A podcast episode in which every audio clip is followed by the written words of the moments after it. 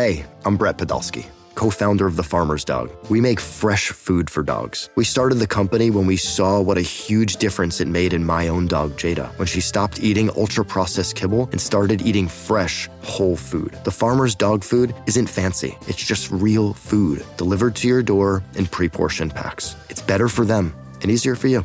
Get 50% off your first box at thefarmersdog.com slash podcast. That's thefarmersdog.com slash podcast.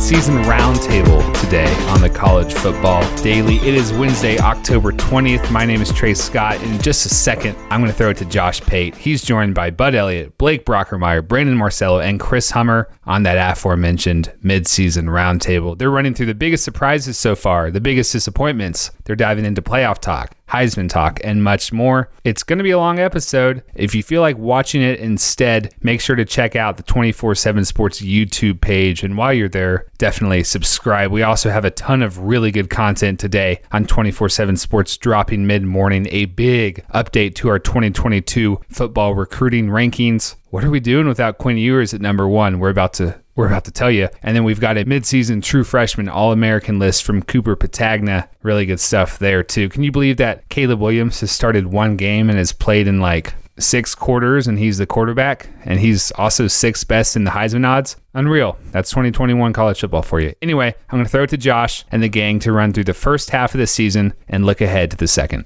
What's up, guys? Josh Pate here with an esteemed 24 7 sports roundtable. We have got in no particular order, but starting with Chris Hummer, because I forgot him two times ago. Chris Hummer is here. Bud Elliott is here. Blake Brockermeyer is here. Brandon Marcello is here. And we're at the midpoint of the season, guys. We did this at the beginning of the season. Not much has changed, if we're being real, except for everything. And so we kind of decided we need to reconvene here. It's nice. It's early in the week. And we need to sort of figure out how things are going right now and how things are going to go. And I really wanted to be free flowing. And there's going to be a lot of audience participation, I can guarantee you, in the comment section when we post this. So let's just do this because this is what a lot of people are talking about right now. Uh, we'll start on a positive note. And I'll start with you, Bud, and let's just kind of go around any way we want to. The most surprising thing, whether it be a team or a player, just what has surprised you the most in maybe a positive way so far this year?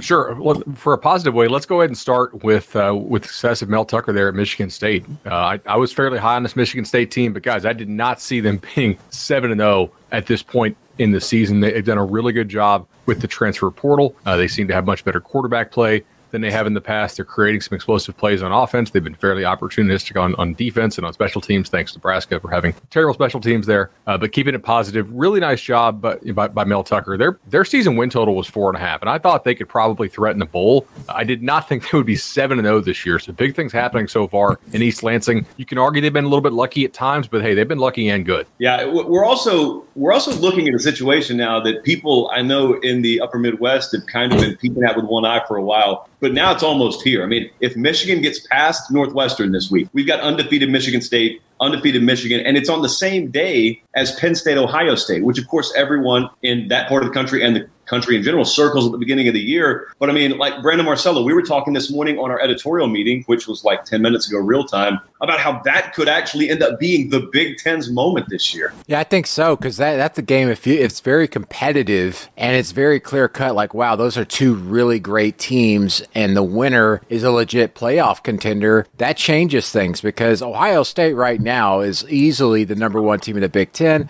They look like they're destined for the playoff, but if we can get a contender against them of some sort, at least in the eye of, of the nation now, the Big Ten, all of a sudden, uh, boy, uh, things start taking a different uh, tone there. And, you know, you mentioned Michigan, Michigan State, top 10 matchup between the two teams. So many great games between the two, but it's been a very long time, like half a century since both teams were in the top 10 when they met for the Paul Bunyan Trophy. So that's going to be a lot of fun to watch. Like you've had a lot of teams broken down, both on the good side and the bad side. What is the thing that has stood out to you the most in more a glowing positive sort of way? Well, I would say, you know, kind of like we talked about. I mean, the, the, teams that have really surprised me, Oklahoma State is one that's really surprised me. I mean, I, I think, you know, they're 6 and 0. They've got a really good defense. Uh, their offense uh, has done just enough each week to get by and, and get a win. Uh, they've got a pretty good special teams unit as well. I mean, that's been a unit that that that or a team that's really surprised me this year. You know, both Michigan and Michigan State have both surprised me this year. Wake Forest has been a, a really surprising team. Uh, the meat of their schedule is coming up right about now, so uh, you know it'll be interesting to see. And then you know you got to give a shout out to Pitt as well for having a a, a very good season so far, and they they kind of control their destiny too. And then you know the the team that could really spoil a lot of this for for for uh, Cincinnati is SMU. I mean, they got SMU late in the season, and they're six and zero, oh, and uh, they have a chance. You know that they will definitely give Cincinnati all all that they want. So there's there's about six teams that have been really big surprises to me, uh, and uh, you know all those teams have done an incredible job. But there's lots of chaos ahead. I think. Yeah. Speaking of group, the group of five in Cincinnati. I want to focus on Cincinnati for a second. I am a chaos person when it comes to the college football playoff. That's what I want. That's what I enjoy. And this season is set up perfectly for Cincinnati to maybe have a chance down the line of college football playoff. Not only did Cincinnati take care of business in a pleasantly surprising way, if you're rooting for that sort of thing, they beat Indiana by uh, two possessions. They beat Notre Dame by two possessions. But the kind of national chaos around them is happening in a way where Cincinnati is positioned to run the table and potentially challenge for a college football playoff berth in a way we haven't seen before. And I'm sure some people would take that as a negative surprise. Nobody wants to see the group of five team, the trendy upstart in the playoff but I'm here for it. And uh, real quick, just want to give a shout out to Jeff Traylor and UTSA. Meep Meep is seven and zero, and uh, that program could finish twelve and zero with the schedule it has. So UTSA has been a great surprise as well. Let's take that spectrum. Let's totally flip it on its ear from the side of the G5 to the side of the established, like rock rib Power Five section of the conversation. Obviously, no one's going to heap praise on the University of Georgia for being a big surprise. But yet they're the number one team in the country right now. And it's funny how perception in the preseason doesn't always match up with reality in the season. For example, we all knew, everyone and their mother knew, if Georgia beats Clemson, the rest of their schedule is going to be wood chipper mode. They're going to walk through it. Won't matter really if they're missing guys due to injury, yada, yada, yada. And all that's happened is what everyone expected to happen. And yet you've got people right now who are convinced that there is a massive gap between Georgia and the rest of the field. I'm certainly not raining on Georgia's number one parade. I just think maybe the perception, we're going to talk about playoff later. When we get down the line a little ways, maybe the SEC championship Saturday or even a college football playoff matchup, there are just some dynamics that Georgia will face eventually that they haven't faced yet. And I'm just kind of fascinated by that whole gap in one versus the field when we look at the teams one has played, again, no slide on them, versus the teams that one will play. Now, on the other side of this, of course, we have to talk about the most disappointing teams. I'm to kick it off and then I'm to kick it to you guys because my most disappointing team coincides with my most surprising upset. And that was just this past weekend when Florida, to me, inexplicably dropped another game as a double digit favorite to, again, a vastly outmanned LSU team, which was so bad for Dan Mullen that they beat LSU and LSU ended up getting rid of the coach anyway. Like that's the kind of thing they talk about 10 or 15 years from now. There are some underlying issues there defensively, recruiting, and it's not like these are brand new, but it gets to the point now, I think, when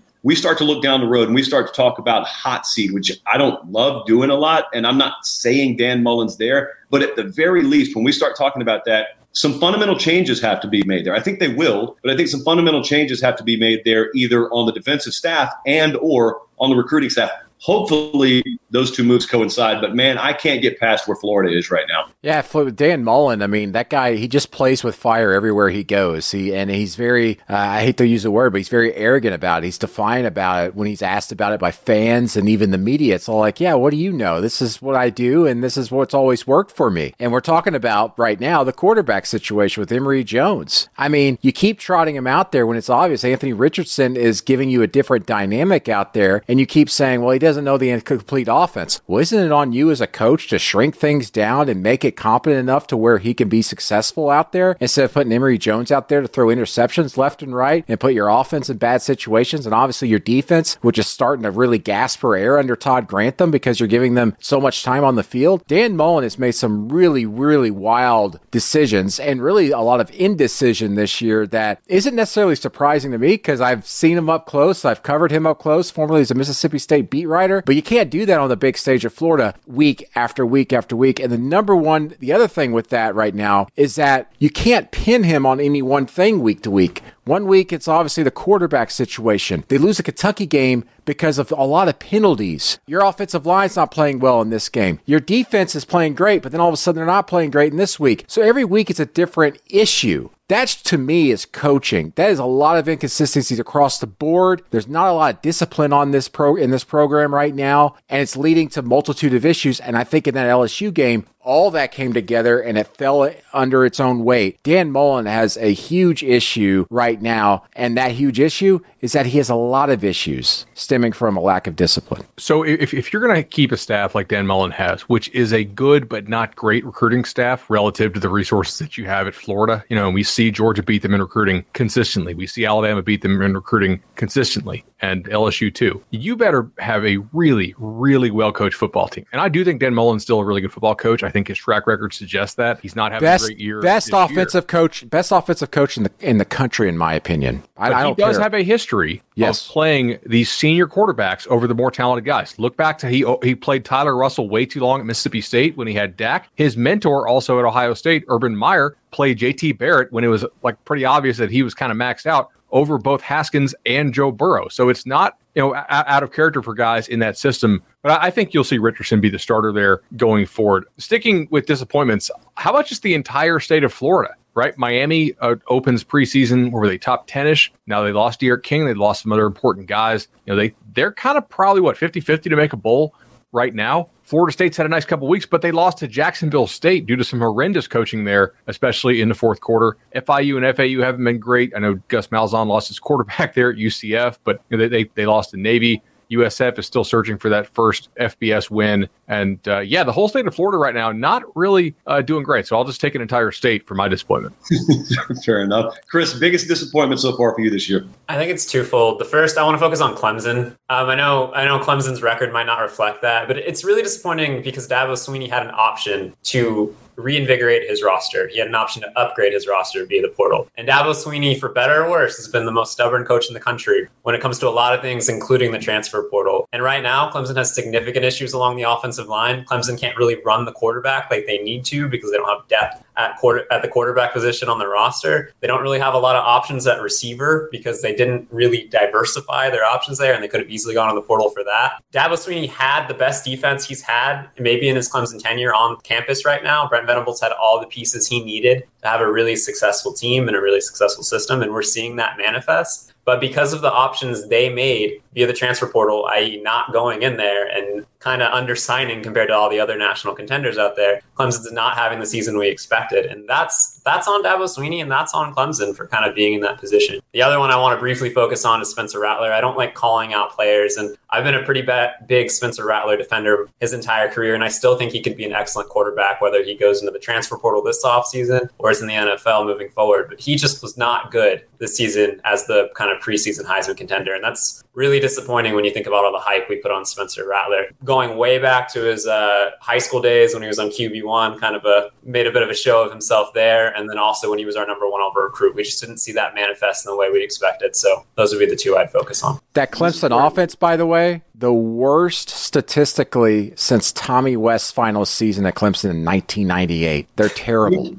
we need to say the name Tommy West more on this roundtable, is my opinion. Uh, going back to, I'll hit you in a second, but going back to what Chris was just talking about, this is where the fun slash madness of any kind of preseason prediction model starts to manifest itself because there were a lot of people out there. In fact, I could find a person on every street corner preseason that was picking Oklahoma to win the Big 12, to win the playoff, to win the whole thing. And part of the argument was because they got Spencer Rattler. Well, Oklahoma, for all we know, could end up winning the whole thing because of a guy not named Spencer Rattler. And mark my words, everyone on every street corner will celebrate and say, I was right. Even though you you you you were right in your pick, it happened because of reasons no one could have seen coming. But go ahead. I, I, just want to go back to 2019, standing out there at the, at the Elite 11 camp. I wasn't with 24 7 Sports at the time, but the previous year we had Trevor and Justin, right? And, and, and JT was in that class. And I remember standing around thinking, man, this crop of quarterbacks, they stink. And it was evident in our rankings too, right? Spencer Rattler was outside the top 10 overall players in the 24 7 sports composite, despite being the number one QB. Here's that 2019 class. This is like one of the reasons why we're lacking good quarterback play at the very top this year. Rattler, Bo Nix, Jayden Daniels, Hilinski, Mertz, Howell, who's had a disappointing year, Dylan Morris, Taulia Tagovailoa, Taisun Phommachanh, Max Duggan, Hank ba- Bachmeier, Roschon Johnson, Garrett Shrader, McNamara at Michigan, okay, Jacob Zeno, t- uh, Taquan Roberson, Lance LeGendre, Joey Yellen, Jacob Conover, Jalen Jones, D'Wan Mathis, Peter Parrish, Paul Tyson, KJ Jefferson. Already had some moments. And that's your top 25 quarterbacks for the class of 2019. That is going to go down as probably the worst group of quarterback recruits in the, what do you want to call it, like the, the modern era, the YouTube era. That's why we're lacking good quarterback play. These are your third year players at the position in the sport this year. And as a group, they're terrible. I just love the YouTube era. I love that we're playing football in the YouTube era now. I mean, if you go back 20 years, some of these recruiting rankings were, were, pretty sketch, but like we were having to collect VHS VHS tape at the time, and it was a little bit tougher. I really like that film era. I really like that 2002 to 2006 QuickTime video player era. Yeah, uh, it, was, it, was, the best of times. It was the best of times. Blake, um, people are smiling around here too much. Take us back to Negative Town. Biggest disappointment so far this year. So I've got a list. So I made it. I made eight teams up that I think have been. Uh, very disappointing in my opinion based on predictions on what they were supposed to be. Clemson's the the low hanging fruit on the bunch. They're they're the easy ones. They're you know fighting to even play in the acc championship game. Miami just like bud had said miami is two and four but there's no way they're making a bowl game. I, looking at their schedule, Duke is the only sure thing they have left on their schedule. So I can't imagine like they're very disappointing seeing those guys. North Carolina, I actually thought was going to win the ACC this year. They've been a massive disappointment. They have one guaranteed win against Wofford left on their schedule, and they're four and three right now. Uh, Wisconsin, I thought was going to have a really good year this year and have an easy easy way to to to, to get in the Big Ten championship game. They're three and three. That they will likely be barely bowl eligible by looking at their schedule. Uh, Texas A&M has been disappointing to me. Uh, you know, going through Jimbo Fisher's SEC media days, it made it sound like he had the greatest team in the history of college football. And you know, obviously they've had some injuries that have affected their season, and a, a huge win a few weeks ago. But they didn't have a very good backup plan, and uh, they're pretty much out of any kind of SEC contention, in my opinion. And then USC, are they going to make a bowl game? They're three and three. It's it's 50 50 whether they do or not. Missouri looks very hapless on defense. And I thought that they had a chance to be the number two or three seed in the SEC East this year. Very unlikely that they'll win a bowl game. And they haven't won an SEC game this year, which is amazing.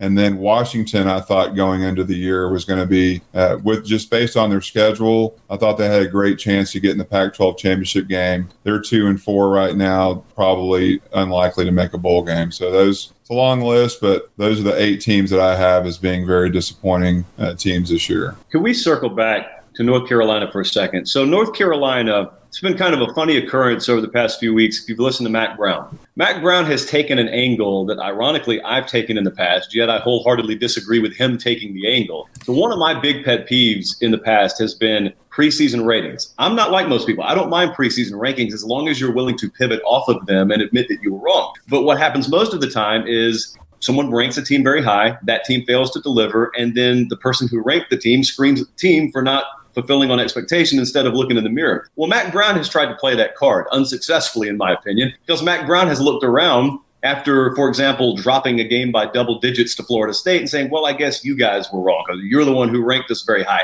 Man, they had 21 of 22 coming back from a team that went to the Orange Bowl. They had Sam Howell coming back. There was every reason to rank North Carolina fairly high. No one had them inside the top three or four, but to Blake's point there, you thought they were going to win the ACC. Everyone thought they were going to at least be in the ACC title game.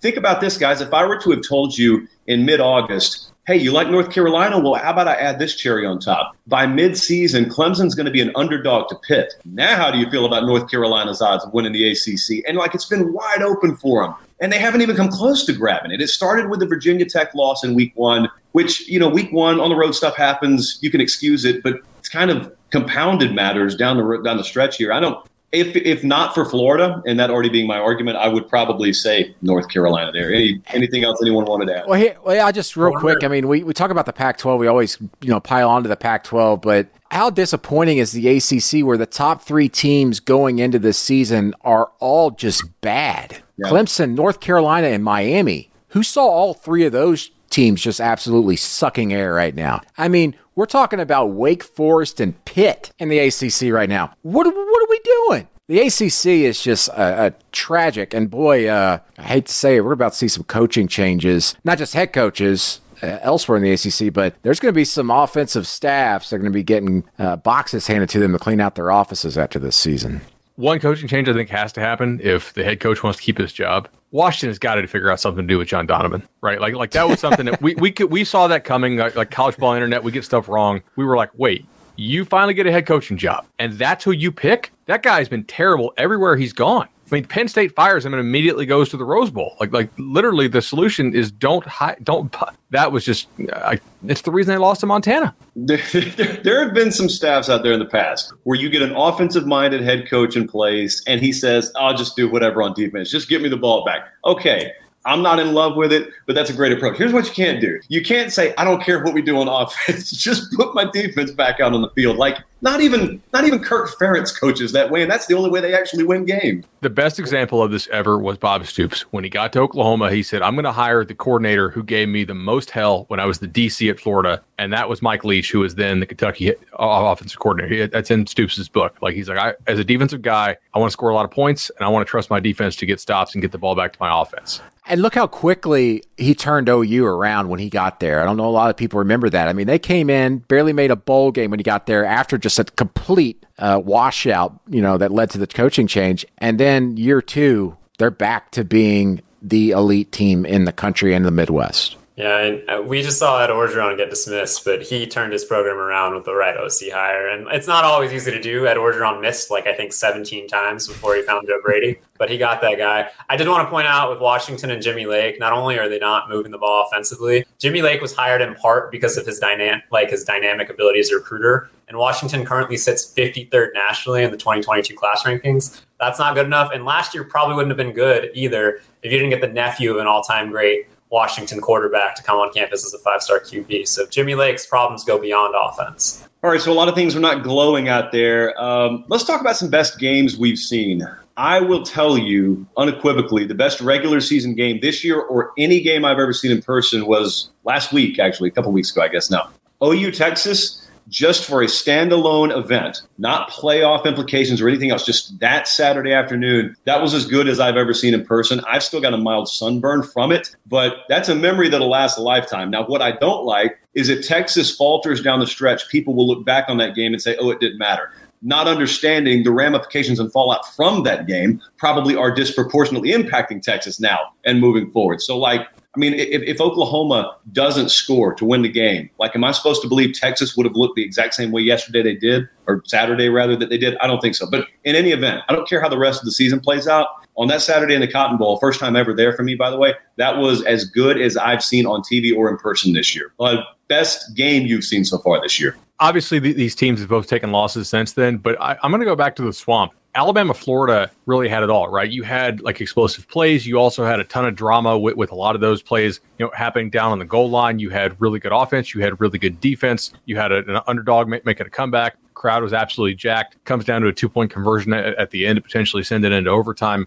obviously those teams aren't quite as good now as we thought they were at the time, I guess, but that was still a really exciting game. For me, for me, it's a couple it's a couple of games. I think one of the most recent ones, maybe it's recency bias, but Alabama, Texas A&M and the way they were going back and forth with Alabama rallying there in the second half. I really really loved watching that. But really the one that just sticks in my heart, sticks in the back of my brain is one that has that's a game of no consequence now and no one really will even care about or talk about 2 weeks from now or even you know, a week ago, is Fresno State at UCLA and Fresno State going down with an injured quarterback who just taken hit after hit in the hip, could barely walk, leading Fresno State down the field to win it and him collapsing to the turf and just utter disbelief and also pain uh, is an image that will stick out to me and really define, I think, and encapsulates this entire 2021 season, which is expect anything, chaos is here, and just celebrate while you can. Because Fresno State and UCLA at the time, it was a hard hitting,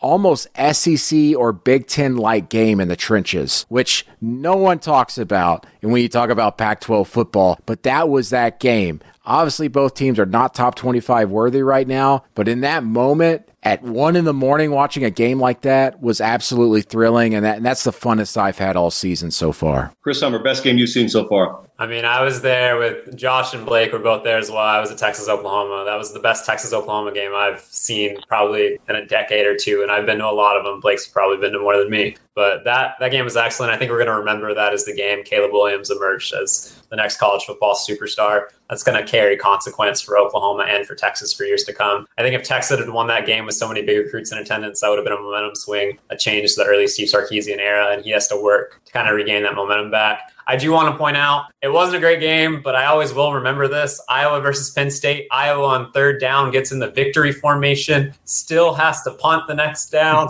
Iowa still has 40 seconds left on the clock. Iowa doesn't trust its offense and gets in the victory formation. I will I will never forget that. That was a wonderful moment. And the football gods have punished them since. Yeah. Blake Brockermeyer. So you going Cotton Bowl? you going a different direction here for best game you've seen well, so far? Y'all, you y'all already said all the games I was going to mention. So Texas OU is obviously the the game that sticks out to me, and uh, just a, a crazy crazy game and crazy atmosphere. But the Alabama Florida game to me was probably the second best game I've seen. Just Florida just played out of their minds and had a really good good game plan for Alabama. And uh, Alabama struggled this year on the road with noise and just kind of getting all their communication uh, organized. So that was, uh, you know, I know that they that they said that that was one of the loudest games they've ever been to in their you know last 10 years at alabama so uh, both of those stand out to me and then the other game that stands out to me that you know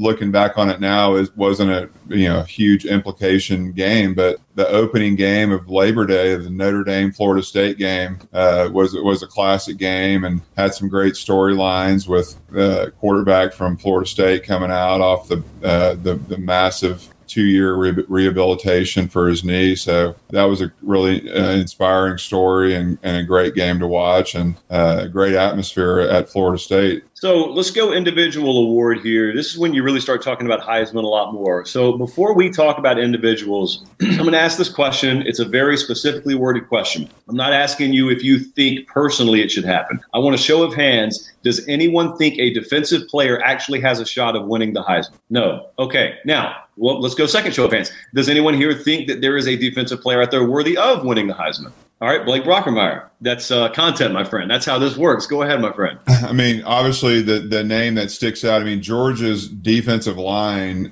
has got uh, some creatures on it. Jordan Davis is the guy that that makes it all go. Uh, he eats up space. He, he clears. Uh, you know, lets his linebackers roam. He's only got 18 tackles on the year, which is you know, if you're a stats guy, that's not you know, that's not great, but Georgia rotates so much on defense, but you know Jalen Carter and uh, uh, Devonte Wyatt, uh, Nolan Smith, and and Jordan Davis. I mean, all those guys are deserving of something, and the whole Georgia defense obviously has been amazing all year. But I mean, he's the one guy that I think might get an invite possibly just because of the impact he, he has on, on, on every game. I think what Blake said there, though, enough snaps to really put himself in position for that. I think I don't even yeah. think he plays half of Georgia's snaps. Yeah, exactly. Well, no one at Georgia does. I mean, they rotate on their offense is the same way. I mean, if they had one guy or one running back or, or you know one quarterback that played the whole year, they'd probably be the front runner. But they just don't have the stats to to, yeah. to, to, really make a case besides their defense. And I with that, like, you talk about half and half.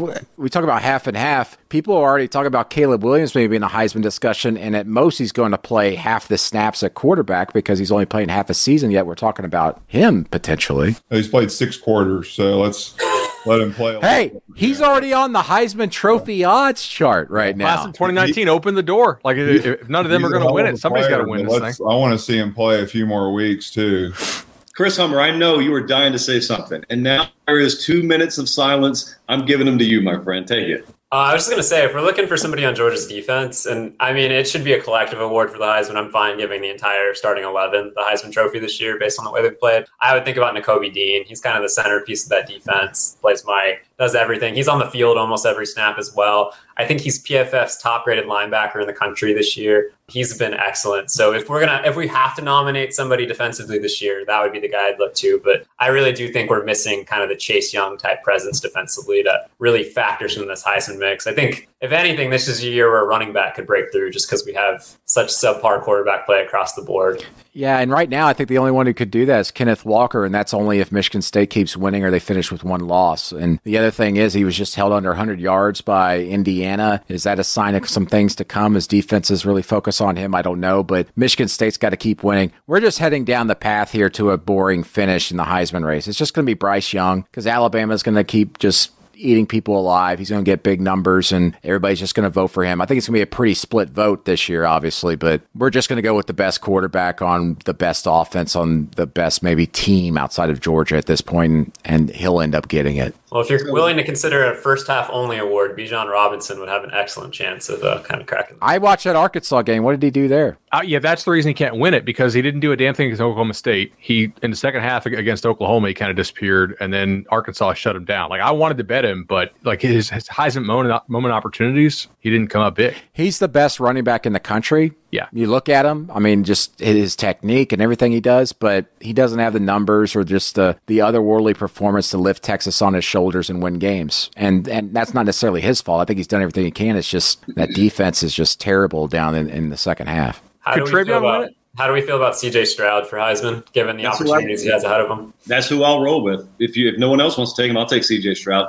Yeah, I mean he's got he's got top ten game against Michigan, top ten game against Michigan State, top ten game against Penn State, potentially a top ten game against Iowa, depending on how things break out east. Like he's got all the opportunities in front of him to make a statement down the stretch, and given that offense, I think he will. He'd kind of be my odds-on favorite right now.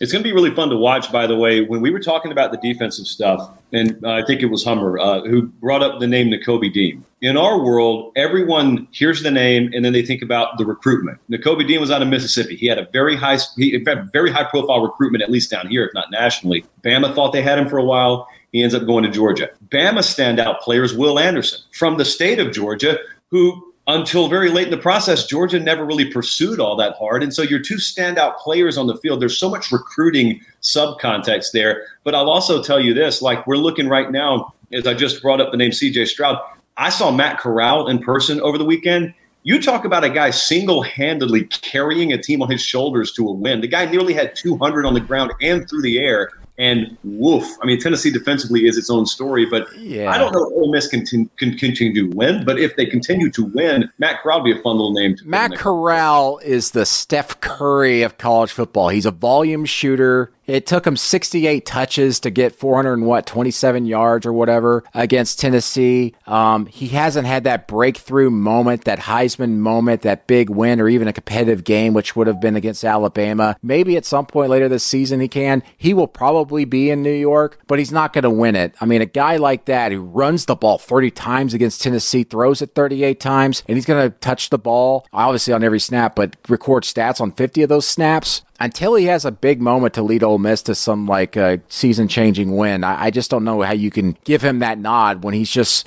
he's a good quarterback, he's an above average quarterback, he's a great quarterback, but that system is what's allowing him to put up crazy numbers. I mean, if Robert Griffin beats, won a Heisman with the kind yeah. of pretty similar resume to that. Who? And so Robert, uh, Robert Griffin. And so did Tebow in 2007 when Florida was a four loss team, right? Like, like if, if there's a path for Matt Corral to win the Heisman, it's Georgia beats Alabama again, so Bryce Young is a two loss QB. Then we're going to go to the stat sheet, and Matt Corral is going to have better stats than Bryce Young, even though Bryce did beat him head to head. Maybe some of the Ohio State receivers siphon off some votes from CJ Stroud, and, and the Georgia defense thing doesn't catch on, and all of a sudden Corral. I mean, he's got a 14 to 1 touchdown interception ratio right now. I don't think he's going to win it. It would probably require Ole Miss going, what, 9 and 3 or better, which is unlikely, but there's not really a super likely candidate right now, I would argue. So if he keeps if he keeps putting up crazy stats and Bryce Young's not sitting there with a one in the loss column, it's not totally outside the, the realm possibility that he takes it home. I'll kind of buzz through all of them quickly. I think Corral and Bijan mean more to their team than than any, any of the other candidates. I think those two guys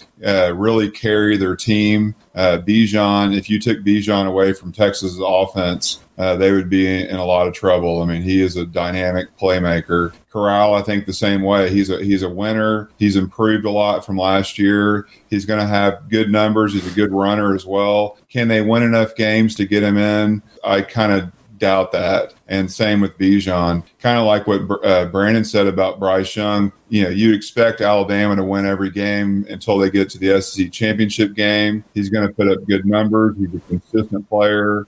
I think you know he's going to be in it, and then Kenneth Walker. You know, it's, it's full steam ahead for him and and C.J. Stroud because their season is just now beginning because they've all both of those you know the whole Big Ten really. I mean, at least the the the four main teams I mean, their whole season's in front of them. So if they ball out in, in the big games, that that's how you win the Heisman, in my opinion. All right, let's wrap it up here with college football playoff. Forget about what you said in the preseason. No one remembers it. You can wad it up, you can throw it in the garbage. We're going to start anew here going into week eight, I believe we're in now. So let's start with Bud. We'll go Bud, Blake, Chris, Brandon. I'll wrap it up because I care about this the least. College football playoff updated predictions and national champion. All right, uh, I will go Georgia, Oklahoma, Cincinnati, and Ohio State. I have a 10 to 1 ticket on Georgia. It's the only national national title feature I bet this year, but I'm going to actually go with Ohio State. I, I, think their their change in defensive play caller is helpful. I think that offense is really hitting its stride.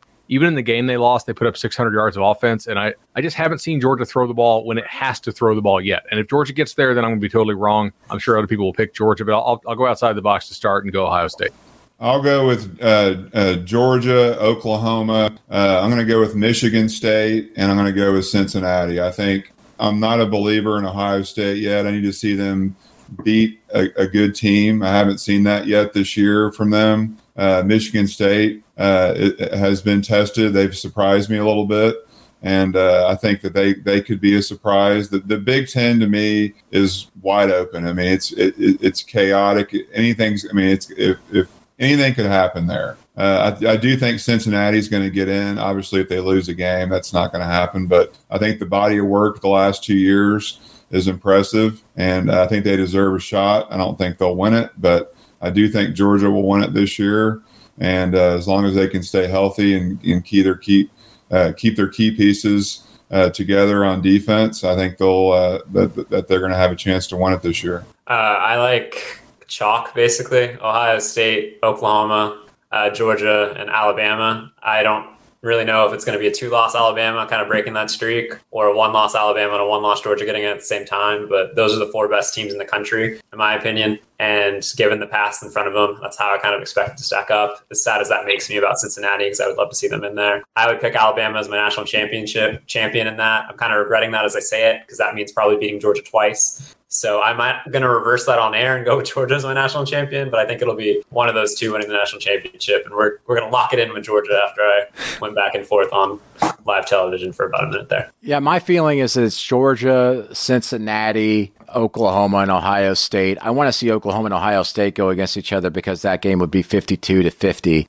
But that's not the four best teams in the country. I think when, when, when it's all said and done, Alabama should be in there and probably should be in there when this is all said and done. I think Alabama is probably going to beat Georgia in the SEC championship game to get in anyway. And Alabama and Georgia should both be in there. But the playoff committee is going to sit there and go, well, they just lost, so we're not going to put Georgia in, and it's going to be dumb. But that's the playoff it's always dumb. All right, so I thought long and hard on this, and by that I mean I wrote these down while uh, Chris was talking. So I'm going to go Alabama, Georgia, one two. It should be noted. Bama, Georgia, one two. Cincinnati, number three. Oklahoma, number four. The biggest takeaway from this uh, is there would be no Big Ten team in after the Big Ten as recently as last week had half I think of the AP top 10, there could be some craziness happen down the stretch here. Like Michigan State you still got Ohio State with a number of defensive hurdles to clear. And I'm very curious right now about how fat they've gotten recently on some inferior competition. Like, as much as I just sat there and even endorsed CJ Stroud and love where they are, Ohio State has the tendency to make teams that don't score a whole lot of points end up scoring on them and have to win shootout style games that should not be shootouts. And it's just weird stuff happens in those sorts of games. So I don't know. I'm certainly not putting a stamp on this or betting any money on it, but the Big Ten getting left out, I think would be a big story at the end of the year. As we wrap this up, any final parting thoughts for this midseason roundtable, knowing you're going to be held to this for the remainder of the year. Remember, my quick thing, it's more of a question than a point, and that's just me because I always ask questions. But we've had 14 top 10 teams lose so far through seven weeks of the season. Does that continue down the stretch, or we, are, are we in a situation now that the top eight teams are almost locked in? What do you guys think? I want to just know I quickly. Think, I, I think where we have to delineate there is are we talking just top 10 or are we drawing a line between top four and then the rest of that top six? Because well, that's why that's why I actually said top eight because I think obviously teams like Michigan State, Penn State, others, there's going to be a loss there because all those Big Ten teams are going against each other. But are we going to see another another big loss? Are we going to see Alabama fall again? Are we going to see Georgia fall again? Or for yeah, the first time? I, I, think your question is really interesting with the top 10 there. I mean, the, the, the bottom half of the top 10 is going to suffer, I, I think, quite a few more losses this year. Um, Oklahoma State, Michigan State, I think both should have lost over the weekend, to be honest. You know, Oregon, I think will lose at least once, if not twice more. Penn State, if they don't get their quarterback back, could lose two or three more. Michigan, I think, will lose a couple. So the bottom half, but the top half, I, hell, if Oklahoma doesn't get some of these injured defensive backs back, like they got two weeks to get healthy. They, they've got Kansas and they have somebody else as a cupcake next two weeks. But after that, they have a real they have a real strong, you know, difficult finish. Uh, they could drop some. Cincinnati get, uh, the best bet Oklahoma gets Jon Heacock, Jim Knowles, and Dave Aranda, and back to back to back weeks and the regular season. and if you're looking for a test for a true freshman quarterback, it is those three coordinators. They will throw everything at Caleb Williams, and that that is not a gimme stretch for Oklahoma by any means at the end of the season. My my take so far is that we haven't even begin, begun to see the chaos that's fixing to happen in college football. I think what I've noticed this year is home field advantage matters. And I've been to some of these. I went to the Alabama uh, A&M game, and the A&M crowd made a huge difference. And so, like when you're at home and you've got a good team there, that that can make a huge difference. So I think there's going to be. I don't think Georgia's going to lose again.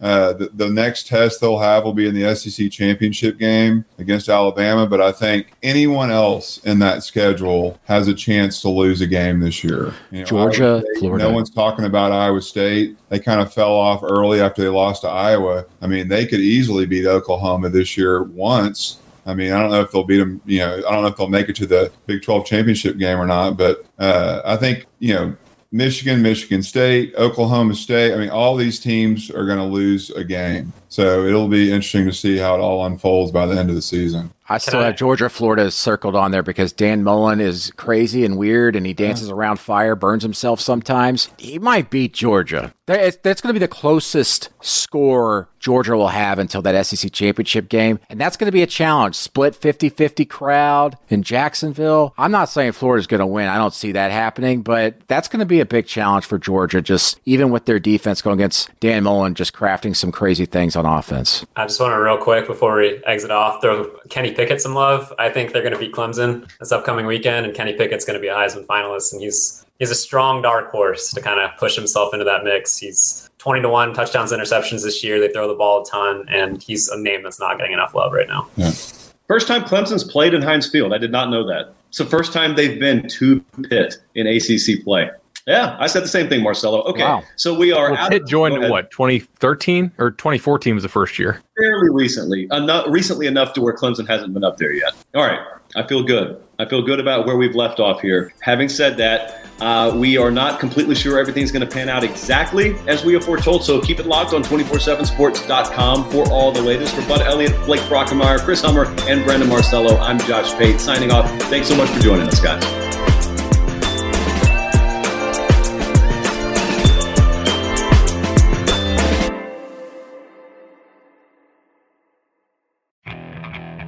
Okay, picture this. It's Friday afternoon when a thought hits you.